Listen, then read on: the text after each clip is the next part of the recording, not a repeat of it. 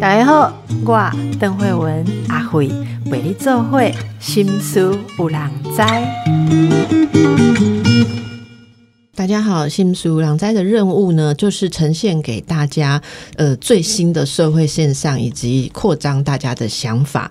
那最近我们看到，我们就是这样，就大家如果看到什么特别的名词，大家会留言，然后呢，我们的同事们就会看到。如果同事们也不懂，我们就请专家来帮大家解释。今天我们要解释的是落魄贵族啊，跟精致穷。哎，穷还有精致的哈，也这个大家就觉得很受鼓舞，因为我们如果穷又可以。精致啊！年轻世代据说宁可精致穷，到底这是什么呢？啊，就我请到了今天来宾是好哥好序列来跟我们聊聊这个议题，他的看法。好哥你好，好大家这个听众朋友大家好，我是好序好哥慧文老师好，今天很开心又来到这个节目跟大家一起分享精致穷还有落魄贵族。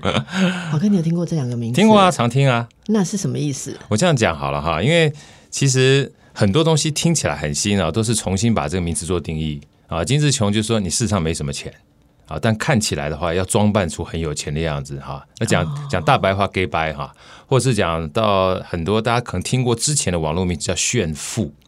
炫富其实坦白讲，你真的很有富有的话，呃，炫富也无可厚非嘛，对不对？其实常常会讲的就是你炫富被人家逮出来，就是哎那个表看起来是真的，但实际上是假的哇，那基本上这问题就大了，就是你没有那个摘雕。但是你要表现出那个摘掉，什么叫做精致穷呢？我用大白话讲，就是你的花费啊，远远大于你收入可以承受的部分。嗯嗯，就这么简单。嗯，对不对？你才会穷嘛。那如果说是富的话，就是你累积可以很多，就不会是富了。精致富的话有什么好讲的？那叫豪奢，这叫豪奢，对啊，叫豪奢。豪奢你也有本事啊，对不对？那精致穷就是。我一个月只赚三万块钱，但是我一定要花成像三十万的样子。花成像三十万这样，因为之前网络上有一些什么有钱人世界，我们没有办法理解。然后它里面列出很多东西，不是被很多人嘲笑说你真的没有当有钱人才会有这种想法。对，例如它里面讲说什么呃，有钱人坐计程车，呃，什么五十块也不用找，好一百五给两百不用找。然后有人就说，有钱人没有在坐计程车，对，他们都有司机。然后就有人讲说，呃，什么星巴克喝呃只喝半杯就丢掉，对，他们说有钱人也不会喝星巴克，所以这个是很难想象嘛。那到底是一个月如果是赚三万块的人，花成像三十万，会我们会看到什么样的现象？他会怎么过生活？我举举个例子哈，就是像包含刚才讲说坐计程车给五十块，有啊，那时候我最早以前看到那个。嗯，这个宰相刘罗锅的时候啊，然后后来看到网络上面讲说，呃，去访问一个乞丐啊，古代的乞丐，说假设你当上皇帝的话，你会怎么样改变你的生活模式？他说我一定要把我现在目前乞讨这个钵变成黄金的啊，这是一个很棒的例子，对不对？一样的意思，因为他生活习惯会不一样嘛。好，那回过头来的话，那我们就讲这个底层逻辑啊。所以精致穷的话，就是你的花费基本上远远这个大于你的收入。啊，这有两种情况，一种情况就是我就是为了别人做这样的花费，秀给别人看的啊。所以秀给别人看的话，某种程度上面，你这个花费将来没有办法回收，对不对？我们讲说，我等下再讲这个，实际上案例大会很有 feel 哈。那第二种花费呢，不是，我现在目前可能一个月只赚三万块钱，但我花了三十万，而这三十万。是我们常在财务里面讲的预先的投资，嗯，我未来呢是要能够拿回来的啊。听到这边大家可能有点懵，那我再举个简单的例子哈，可能会有人意思之前也有听过类似这样的概念，就是我们小的时候常常看到一些家里不见得很有钱啊，但他在做生意的时候，他一定要去买个 B N W 或买个 Benz，开着车去谈生意。我爸就这样讲啊，啊，对对，他说不然借不到钱呐，对。他就说，在这种情况之下，某种程度上面，如果就现在的角度，而且就上家，有一杯在后下学冲啥？就像大陆有时候，这个明明月薪只有三千块钱，他非要花一个将近快一万块钱，那时候还不到一块七八千块钱买个 iPhone，对不对？他说只有精致穷，对不对？对。好，那一样的道理。那我先讲现象是这样子，但如果说你纯粹只是买了一个这个手机，或买了台车，开着 Party Party 的话，那你这个将来钱是要还的。没错，没错，对不对？你这三万块钱买了三十万，你要十个月薪水去还，你不吃不喝十个月嘛，那不找死嘛，对不对？但回过头来，如果今天我花了三万块钱买了三十万的 Benz 或者是 B N W，你也可以用租的啦，好让别人看到你基本上很厉害，然后这个摘掉。但你真的很有实力，只是在装点的过程当中，它是一种投资的话，呃，我讲的比较夸张一点，去接个生意一百万，然后净赚三十万，搞不好下个月基本上你就赚了钱，就能够还掉你的这台车了。可是如果你没有这台车的话，别人可能看不起你，你相对要花很多的信任成本。去做生意，那反而基本上就落入了，因为你很穷，限制了想象的情况之下，你没有办法透过投资去赚到你想要的钱。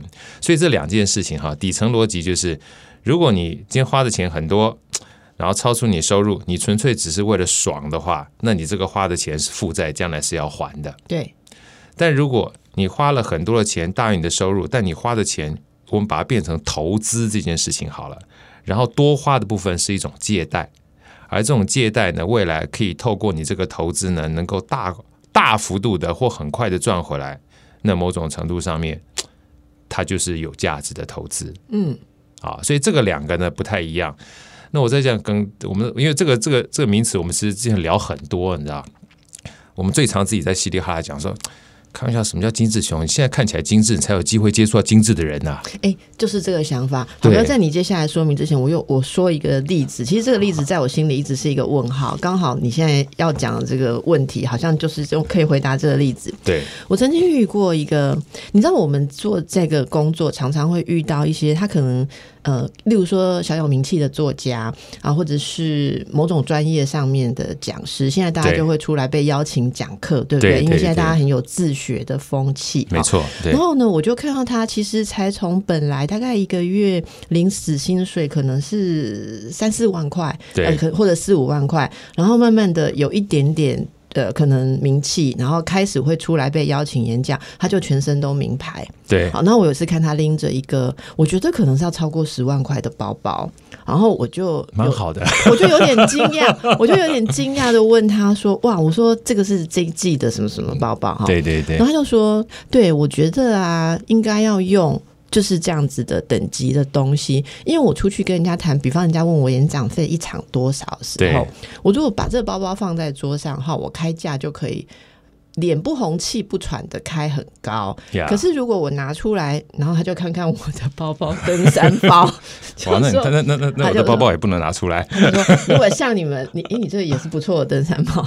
就说如果像你们这种一般的包包哈，你跟他开价说多少钱，人家就会想说你平常不是拿这个价钱吧？不然你怎么会还在用这个包包，或者是说这他？所以他说，他说他就认为说你这样不对了，对，应该要像他这样。他说这个就是出去跟人家谈生意的成。本，然后我一直有个 question mark，因为我从来不是走这种路线，然后我不知道说，好哥，如果我明天换一个十万块包包，我价码可以提高吗？你觉得他的这个逻辑是合理的，或者说，也许部分合理不合理？大家运用的时候应该怎么想？这好，我这样讲，好好，这就是一个因果关系啊。顺便这个稍微剧透一下，好哥接下来会出另外另外一本书跟逻辑相关的，哇，好，我们期待哦。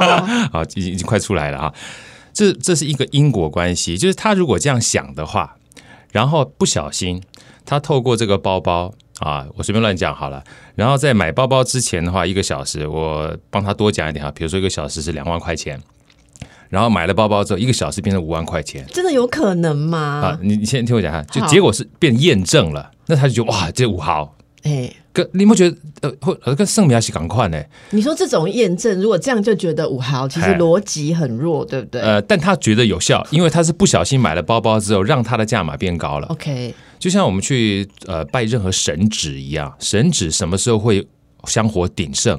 就他的祈求应验了。嗯嗯，是个是个关系嘛，对不对？那回过头来，当他告诉你这十万块钱，他信心满满的时候，但是发现。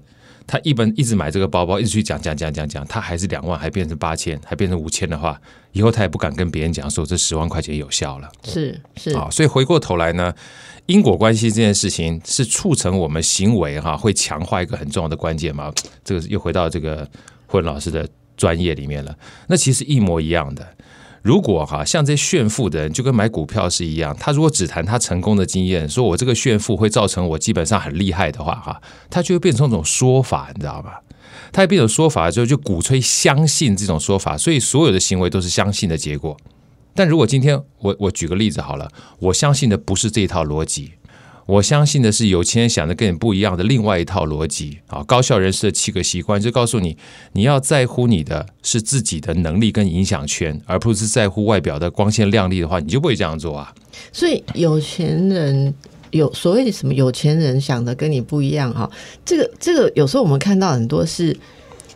大部分成，我觉得我看到大部分成功的人，其实你要说外在打点的光鲜亮丽，跟我们吓一跳，觉得说，哎，其实你外在这么轻松或这么低调的比率来讲，我看到的是后者比较多。是啊，像你看罗，对对啊，低低调的很多哎，对嘛哈，超多的。如果说我最常讲的一个国家就德国，德国的富豪，你基本上真正的大富豪都不会出现在媒体上面，然后全世界最有名的。这个大富豪，可能大家有听过，没有听过没有关系，稍微了解一下。罗斯柴尔德家族控制了全世界非常多的各种不同的集团，但是你在很多的财报上面看不到他的名字。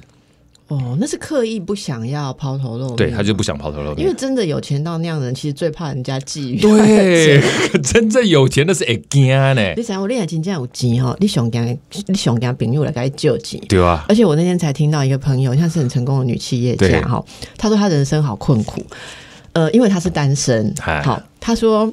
他觉得他如果不要那么早成功的话，他的感情路应该会顺遂很多哈。这个也今天聊聊，因 为听众朋友可能里面有一些女企业家，我可以听听这一趴，我觉得蛮有趣的。我接下来想写这方面的东西，太好了。好，给我逻辑写不好，我来写这个女企业家。逻辑是一怕，真的活不要靠逻辑啊。女女企业，哎，逻辑好，感情才会谈好。你听我讲这个故事哈。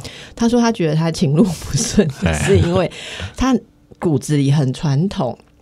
可他的能力很不传统，哦，就是说他其实很年轻，对对，就就做到蛮高的位置啊，从 CEO 啊、品牌或什么的，他就呃自己就是很有能力。对，然后他说每次跟男生交往，他都觉得很奇怪，就是吃完饭的时候，男生都等着他付钱。然后我听讲他骨子里很传统嘛，对，所以他常他也想说哦，对，就付钱。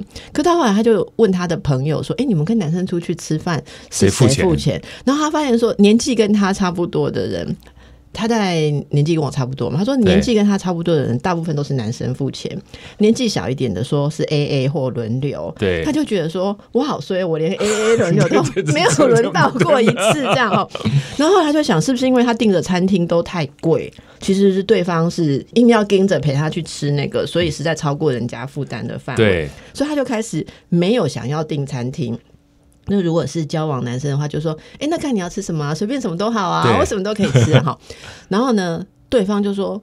你有秘书，为什么不能叫你的秘书去查餐厅？我还要我我我这个上班很忙，我上班族，我中间还要偷滑手机找餐厅，很麻烦呢。你不是有秘书吗？他想说，哎，秘书我不是一个月五万块薪水请的吗？而且是公事，这也是用我的，也是用我的哈。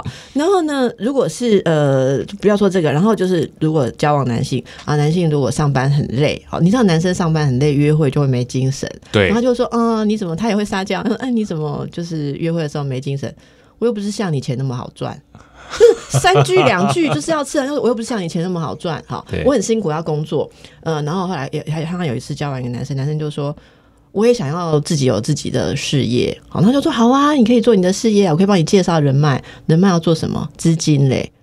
意思就是他要拿钱，要拿钱出来啊！了解了解。然后他拿钱出来之后，你知道吗？女朋友拿钱出来给男朋友做事，有时候女朋友就难当了。没错，因为你如果给一点意见，他会觉得说你出钱大，你对不对？对对对对对，你给个几百万，有有钱就老大，你就觉得你又可以出意见。可是你知道吗？他说他就是他就很感伤，所以他 order 我写一本书。他说请我救救这一类的女性。哈，他说你知道吗？如果我什么都没有。如果我什么都没有，我今天跟男朋友说：“哦，你这个开店这样子啊，其实你应该这样子。”我跟你讲，我以前带过一个公司，你你就是要用这样的人啊。男朋友会觉得我在贡献脑力，对对。但是因为我出了钱，他就说：“他说我就我就我就那么衰，出了五百万，所以我讲什么的话，他们他都说我是想当。”老板就 bossy 这样子。他说为什么这么苦？所以他叫我写一本书，叫做《如果我什么都没有》。好，来我们来请好哥评论一下。哎，不是，我们快要休息了哈，等一下回来整趴让你评论啊。好，今天就是从精致穷谈到我们刚刚讲的这个例子哈。对，哦，那个例子太太有趣了。有钱你也不见得就幸福，所以到底怎么样才是把你自己的能力或者说你有的资产用在对的地方？你要换得幸福，这样才有用嘛？不管你精致穷哈，或者是孤独富，对，刚刚讲的，到底应该怎么做呢？等一下回来请教我们的好哥，快点好哥来解救我们这种看不透这种事情的女性朋友们。问题出在哪里？问题出在哪里？我这样讲好了哈。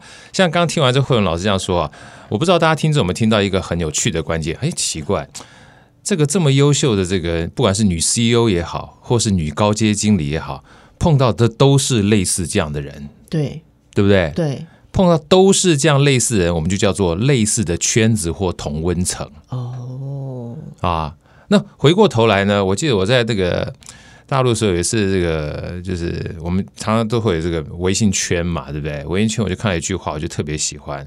他那个有一个这个名言，上面写说：“不是你多优秀，而是你的圈子弱。”哎呦，这句话打到，不是你多多优秀，而是你的圈子弱。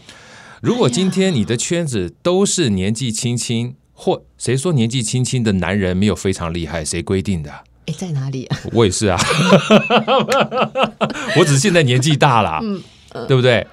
我那我那个时候在一起，我周遭的人都是这样子很厉害的年轻人啊，因为我们彼此互相砥砺啊，会靠我港让他被被倒钉啊，嗯嗯。我我再多讲两句话，我像我骑脚踏车啊，是二零一五年开始骑的，但是。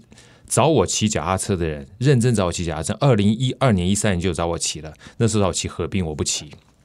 我说骑脚踏车无聊啊，骑 U bike 就好了。二零一五年的时候开骑脚踏车骑阳明山，然后把我累得跟鬼一样，结果让我上瘾了。后来带我骑车的师傅跟我说了一句话，我觉得人生好有趣。他说：“你之前不骑脚踏车是那群没有办法激起你的斗志，现在目前你真正进入进入到你想要的圈子。他说你跟着羊群就是羊，跟着狼群就是狼。”哎呀，可怕！我们跟着蟑螂多久？所以如果说你今天身旁都是小强，那你基本上看到就都是小强啊，好可怕！那久了也会跟着去奋队害怕。对啊，那那那如果说你问我的话，我我我想问那个慧老师，你你如果说就你个人而言的话，先不要讲其他旁边的这些这些，他刚讲男生好了，一无所有会比较好吗？我先问你一下，你会觉得是这样子吗？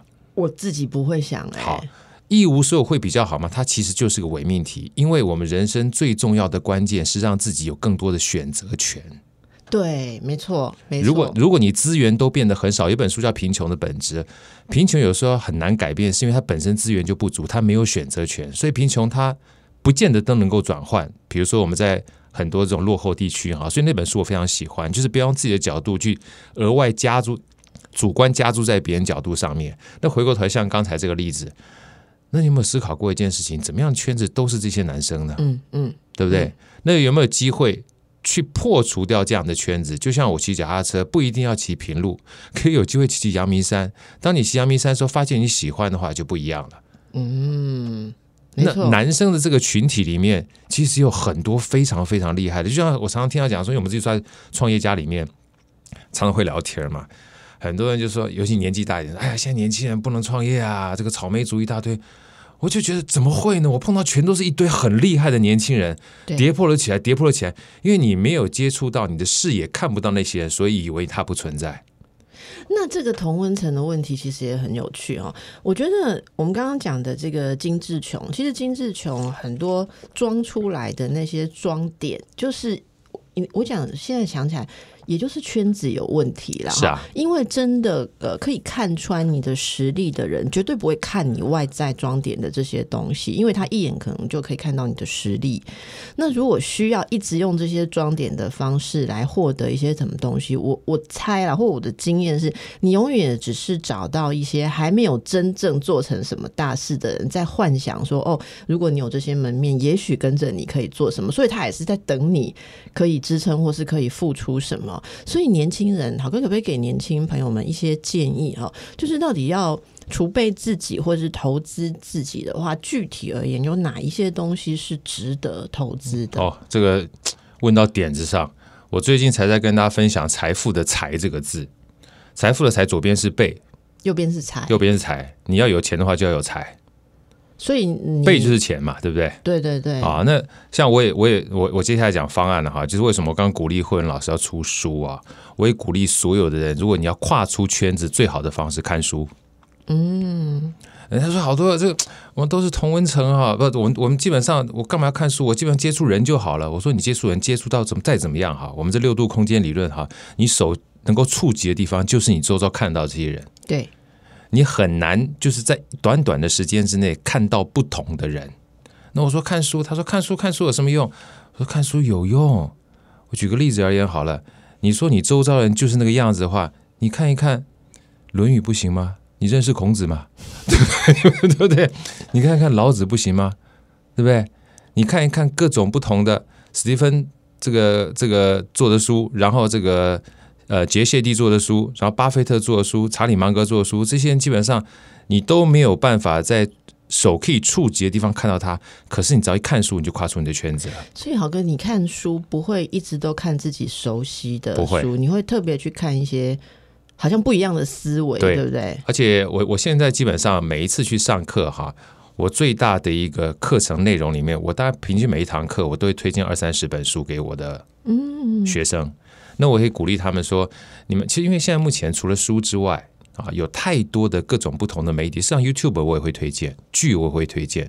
我常常讲说，这是我的逻辑。我说，大家想想看，一个剧或一个动漫，像我自己也是个动漫迷哈，这个 也喜欢看动漫，帮我女儿看看到。我说，任何一个剧跟任何任何动漫，以成本效益来讲的话，他花了这么多的时间成本编剧去做这一出剧，他一定不会希望它很烂。那如果不小心，他又排到排行榜在很前面的话，它一定代表这个时代大多数人的共鸣。试着去看一看。对对，你可以对当代的文化有所理解。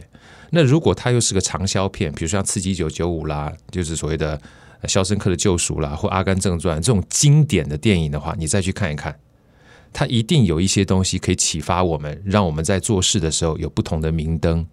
那更遑论现在目前书啊。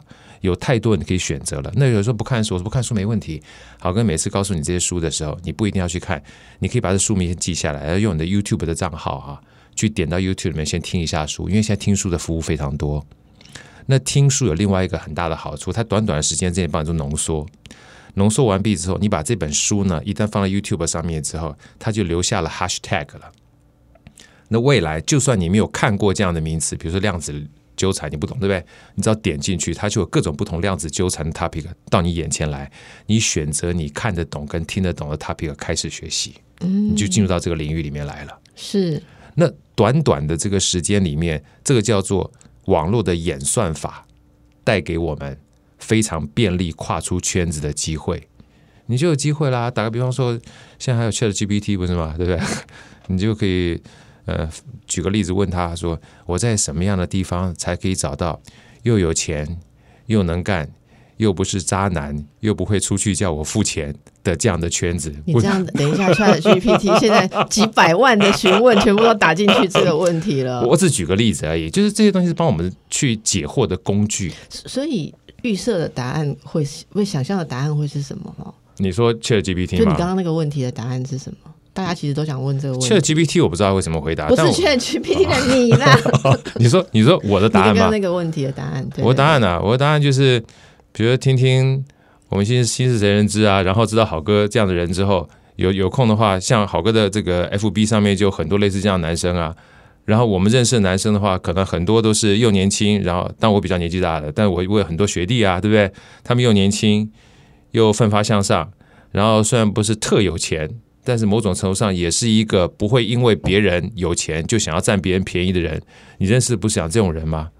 对，所以我觉得这个一定，你刚刚讲的哈，人在同温层久，其实很可怕，很可怕，而自己没有办法出同温层的征兆。所以，我们刚刚讲的是年轻人要怎么样投资自己。好哥说的第一个地垫大师就是财嘛，对，财是要让自己有才能，然后你才去积聚财富。你有了才能之后，怎么去积聚财富？该做什么投资？在好哥很多其他的节目跟他的讲述里面都可以学习。可是你一定要有那个底气，底气就是你的财。所以我现在听到，我觉得很棒的一个点子是。像我们听众朋友也有很多中年朋友，对不对？对，如果大家到了中年，你都开始只看同温层的东西，你就会开始走下坡。真的这个是没有办法避免的事实。我有时候遇到以前的认识的人，像以前的同事啊、同学，有的人你会觉得说，哇，他真的是什么？狗日新，日日新，又又日新对，你会觉得说，我每次见到他，几年不见到他，他怎么又更加的丰富？但是有一种人，我也慢慢就觉得不用来往是什么，你知道吗？到我们这个年纪，有些人就会说，呃，我就说最近忙什么？没有什么值得忙的，都没有什么都没有什么可以做的事情。对对对对对，然后这样我就说，哦，那那不用忙了，很好啊，你是不是财富自由啦？哈，我说，然后他说，呃，没有财富自由，好，就是。现在的社会都不懂得欣赏我们的能力，好，他就是这样，他认为他怀才不遇，他都已经过五十岁了，怀才不遇，我想也不会遇了，一辈子不会遇了哈。然后应该我对这个东西的想讲法比较残忍啊。如果说到五六十岁还觉得自己怀才不遇，其实回过头来看一看，可能会觉得说我已经努力了五六十年都没有拿出这个世界需要的才，没错所以我看是就就放过自己还是怎么样啊？因为其实那但是就不要再去怨世世界对不起自己，我觉得这样会比较好。那我最怕就是听到啊，像我有我就会听过以前的朋友说，现在说。我说：“那你好啊，不想工作也 OK，总有休闲活动吧？做些什么？”他说：“哎，有没有看什么剧呀、现在剧都难看的要死，现在没有一出剧比得上《刺激一九九五》。好，他就讲一些那个一九九几啊，一甚至有人是一九八几的那个电影，他就说对，过了，我我上次听过最可怕的一句话是，过了两千年就再也没有好看的剧了。我真的觉得他在两千年就死了，你知道吗？然后你就会看这样的人就会活得越来越糟糕。对，听到大家都在运动，在重训，就说你们现在的人都很肤浅，钱都被连锁健身房骗光光。好，你再看看嘛，过三年大家都有肌肉，只有他拄着拐杖出来了。对啊。所以我觉得大家真的要想一下，就是你开始觉得世界上的东西啊，还有一种就是以前很喜欢看书的文青，现在有的就是哎、变成有趣的大叔、有趣的大姐，好，是这样你就觉得说，哎、他又有新的想法，他手上永远像您讲的，他他会观察说，哎、现在人看这个，我女儿看这个，我也看这个，对，可是我说的那种开始荒废自己的人，就会说，现在的畅销书都很奇怪。好 现在的人就酸民无处不在。为什么喜欢看这种书？好，然后他就说，我都不看。现在只要是畅销的书，我就不看，因为现在畅销的书都是哗众取宠。我真的觉得好惨哦！万一是这样的生活，我我为什么直接这样讲？因为我相信听众朋友，如果你是这一种心书两在立马听为 Loki 哈，所以我放心，我们的听众应该都是属于胃口很好，因为我们节目每天都会有不同的新鲜的题材。对我也趁机感谢一下 Podcast 上面很多听众朋友给我们留言说喜欢这个节目，因为每每天的题材都不一样。对啊那所以我要很感谢像好哥这样的来宾，每次都来带给我们很多分享，因为我们很感谢我们听众其实从很年轻到年纪蛮大的爷爷奶奶都有。好棒哦，所以我觉得大家可以试试看听书，其实对年纪大的人是一个很好的，因为眼睛有时候会累嘛，哎眼睛会累而且现在以前基本上都打电话，现在帮忙看 line 干什么的话，我说其实用听的东西能够让自己的眼睛稍微休息一下哈，是非常大的好处。所以说像刚才这个，我是要回馈一下我的感觉，就是酸我们叫酸民有无所不在哈，酸民酸别人基本上也就算了。我我说算的不是真的好了，你还酸自己哈，对自己的生活常常在抱怨的话，很可惜耶。所以，我我其实非常喜欢看心理学的书。我们讲心理学，就是积极心理学哈，我特别喜欢看。特别喜欢看的原因是因为我们学财务学到最后，呃，我都跟大家讲说，钱它是一个工具，它不是目的。这件事情很重要，所以常常会他说为什么这么多钱还不快乐？我说因为你忘记了，钱是工具，它不是目的，钱是要拿来花的。这花不一定要花很多钱，但是要花钱去买到自己的快乐。像有一本书我就很喜欢，《通往财富自由之路》，李笑来老师写的。他说能够用钱买到的东西都是最便宜的。对一开始看到这句话的时候，觉得基本上是啊，这叫炫富吗？还是叫做这个土土土财主讲话？后来他现接下来讲的东西，我觉得很有道理。他打个比方说好了，今天你用钱去买个几百块的书，超级便宜，但真正贵的是怎么把书里面的知识装到脑袋里面？你可以随随时拿来用，你要花时间啊。你今天买一个很漂亮的玩具给小孩，很便宜，再贵都算便宜。但你真正的关键是把这个玩具有没有办法跟小孩一块玩，这种陪伴的时间很贵啊。今天买了个几十万的这个健身器材，就算几十万也便宜，但真的关键器材是器材，你能够花时间去用变健康，这才是很贵的啊。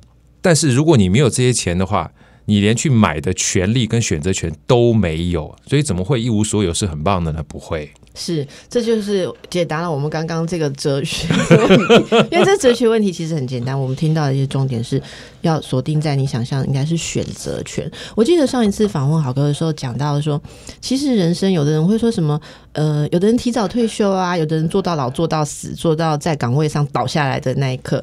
嗯，那么现在很多人，我们节目也访过很多人，就是提早离开职场，然后自己做自己的规划，是不是这样好？其实我访了这么多来宾，大家共同的想法就是，我能够好好的去思考，使用我的选择权，能够使用的选择权。其实你刚刚讲这个，我突然呼应到一件事，我记得好像我们在访那个叶秉成老师的时候，他讲到呃教养孩子，对我记得他也提到一个，跟我上次在访好哥您的时候，我觉得你们两个这个观点几乎是一模一样相通的。他说，现在有一些中产阶级的爸妈。特别管小孩，管到小孩子压力很大。他说他在教育的现场，他发现说那个中产阶级的孩子压力特别大，呀，就在中间的哦。如果他的父母的财富更 top 的话，或者说其实跟我们庶庶民更更一般的话，其实他们都比较不会那么那个。最中产阶级的人就是守着一些钱，而且他钱是辛苦赚来的。对，那他就会一直督促小孩子，你一定要用一样的方法，在社会上有一定的能力，你以后不然会很惨。他就有一种呃，怎么讲？应该说 downgrade shift 的 worry，就是说很怕他们会向下漂流嘛，向下沉沦。可是他说，其实中产阶级的人应该要记得一件事。你的财富其实没有像顶级的人那么多，没错。可是你如果继续用焦虑，你就是把你仅有的东西也破坏掉。因为你仅有的，你一辈子奋斗出来给你的小孩，不是那么一点点一两千万的存款。抱歉，是选择权。没错，你有钱是靠自己赚的，你有一点点脑袋，你有一点点看社会的方式，怎么谋到财，你留下这一点点给你小孩。你要给的是选择权，所以你的小孩应该享有的是，他可以不念书、不拿这个文凭，可是他有某种在社会上可以去测试自己或去成立的方法。他说：“如果你连这个都没有的话，你真的是比什么最下面的人都穷。”这个跟豪哥讲的非常的有共鸣，就是选择权，大家记得这件事哈。所以我们现在要记得，我们是很有选择权的。豪哥，你知道吗？我们同事列了一个问题啊，是是是。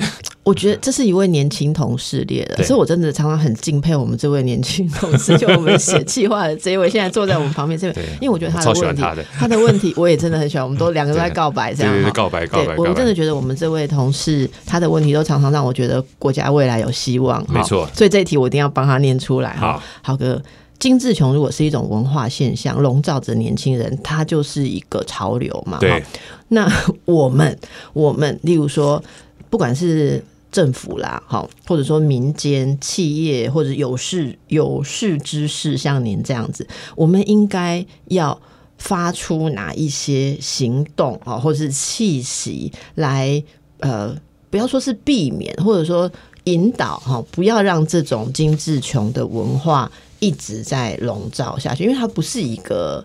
导向好的未来的的状况嘛，可是就就好像说，我们应该大家要觉知，像昨天我在录的时候，呃，就来宾讲到说，呃，我们大家都要觉知。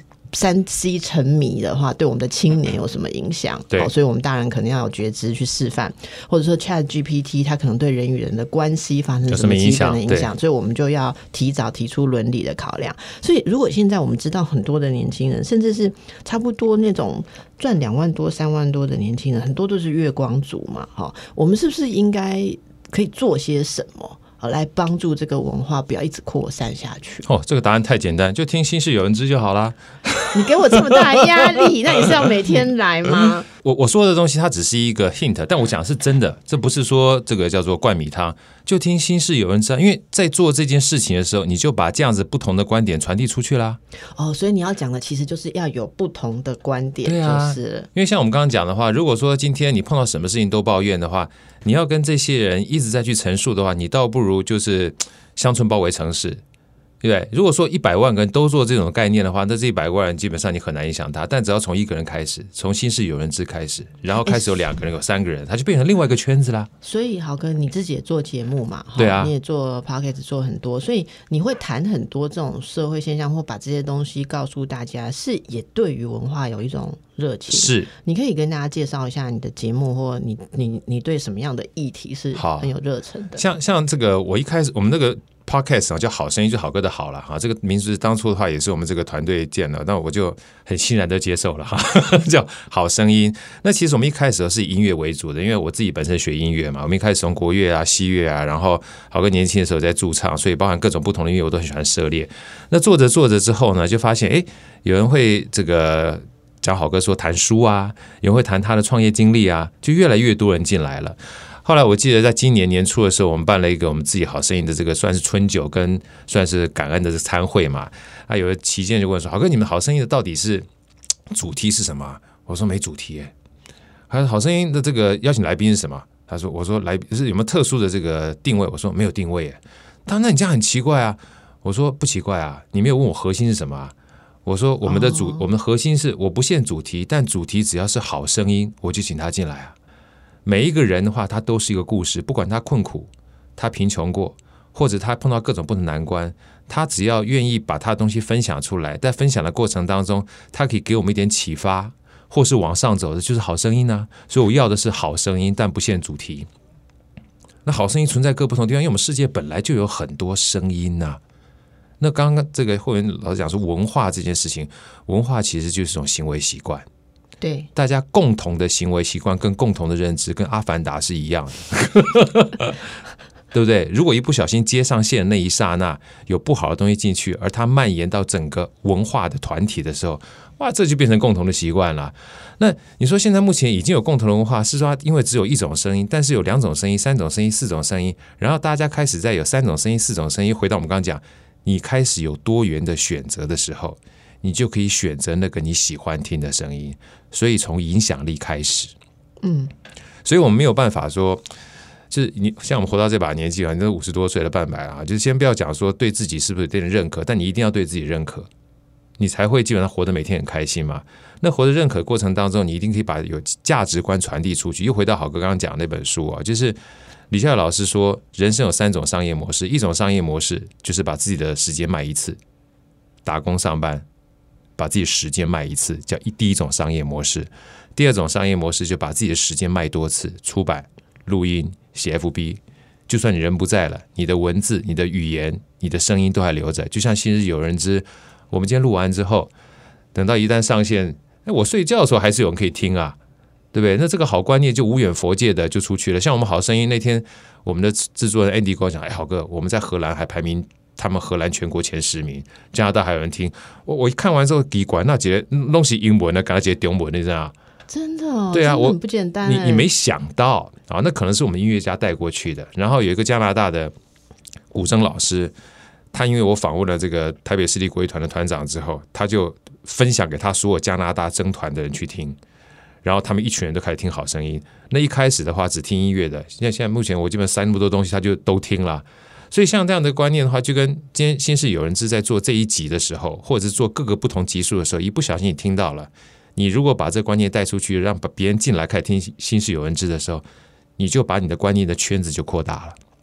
所以其实要求别人，我记得我那时候在当兵的时候，我很喜欢赚钱啊，去参加这个直销，直销没有卖到什么东西，但是一天到晚做笔记，学了非常多的这个叫做至理名言。哎、我所以说人生没有白白白学的经验。你看你那时候去直销，虽然直销本身没有什么，可是你也学到了经验呐、啊。对，有两句话我跟大家分享一下，呼应刚才慧文老师讲的。他说：“要求别人是痛苦的根源，要求自己是幸福的开始，要求别人是痛痛苦的的根源源，要求自自己是是幸福福的的开始始。我们可以请我们有为的同事这两句放在这一集的开头金句好吗？哎呃，所以后来我就发现一件事情，比如说像我们要求政府啊，要求别人做什么东西，我们连要求早上要准时起床去运动都这么痛苦了。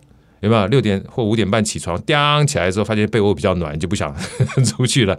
我这样好幸福哦，你知道吗？被窝不管多暖，你都五点就醒来的，你就会去只好去运动。好，对不对？所以说，像这种情况之下，你就要求自己都这么辛苦了，你还想要要求别人给你做这么多事情，你会期待很容易落空，你知道？真的，但如果今天先不要讲其他，你就从今天开始，每天都听《心事有人知》，然后把每天你听到的一些对你自己有好处的观点记下来，分享给其他人，你就开始做不一样圈子扩张的活动了。嗯嗯嗯，是好。这个我们今天光是听到像是选择权跟投资在自己、充实自己，以及打开你的眼界。对好我想应该是已经，我我觉得已经打破了金志琼这个问题本身的小范围了哦。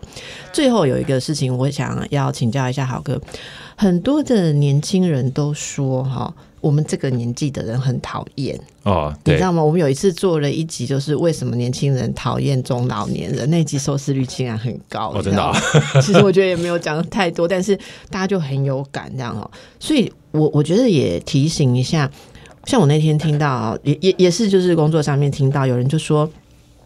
现在的年轻人很奇怪啊，就是搞不清楚，呃，什么是给，什么是拿。好，那说这话的人是老板阶级的，对，他就是想要介绍一些人脉资源给他的团队，所以就约了大家，呃，就说什么时候哦可以去拜访他的人脉。然后呢，小朋友们，他所谓的小朋友们，就是哎，可能像我们同事这样子，二十几岁、三十几岁这样，就是说为什么要约？呃，白天好，因为有人就说为什么要约白天？白天我自己要上班呐、对好，那我还要拿假去，这样子很不方便。好，那他就说哦好，那这个老板就去跟人脉说，那我们改约晚上。嗯，你你要记得一件事哦，人脉哦，VIP 人家的时间，白天晚上人家有人家 珍贵的时间，对，他就说，他就把它调成晚上。晚上的时候，另外一些人就反弹说，那个是我家庭生活的时间，所以我也不能去。所以他的团队总共才六个人，没有办法瞧好跟这位有资源的人脉。见个面，而这位有资源的人说，只要你们讲得出时间，我都可以排给你。所以这位老板他就跟我抱怨这件事情，他就说我不知道现在的年轻人怎么了。以前要是我的前辈要带我去认识，有机会去认识这样子的人的话，我我什么时间都可以，我半夜两点也可以。他就说现在年轻人是怎么了？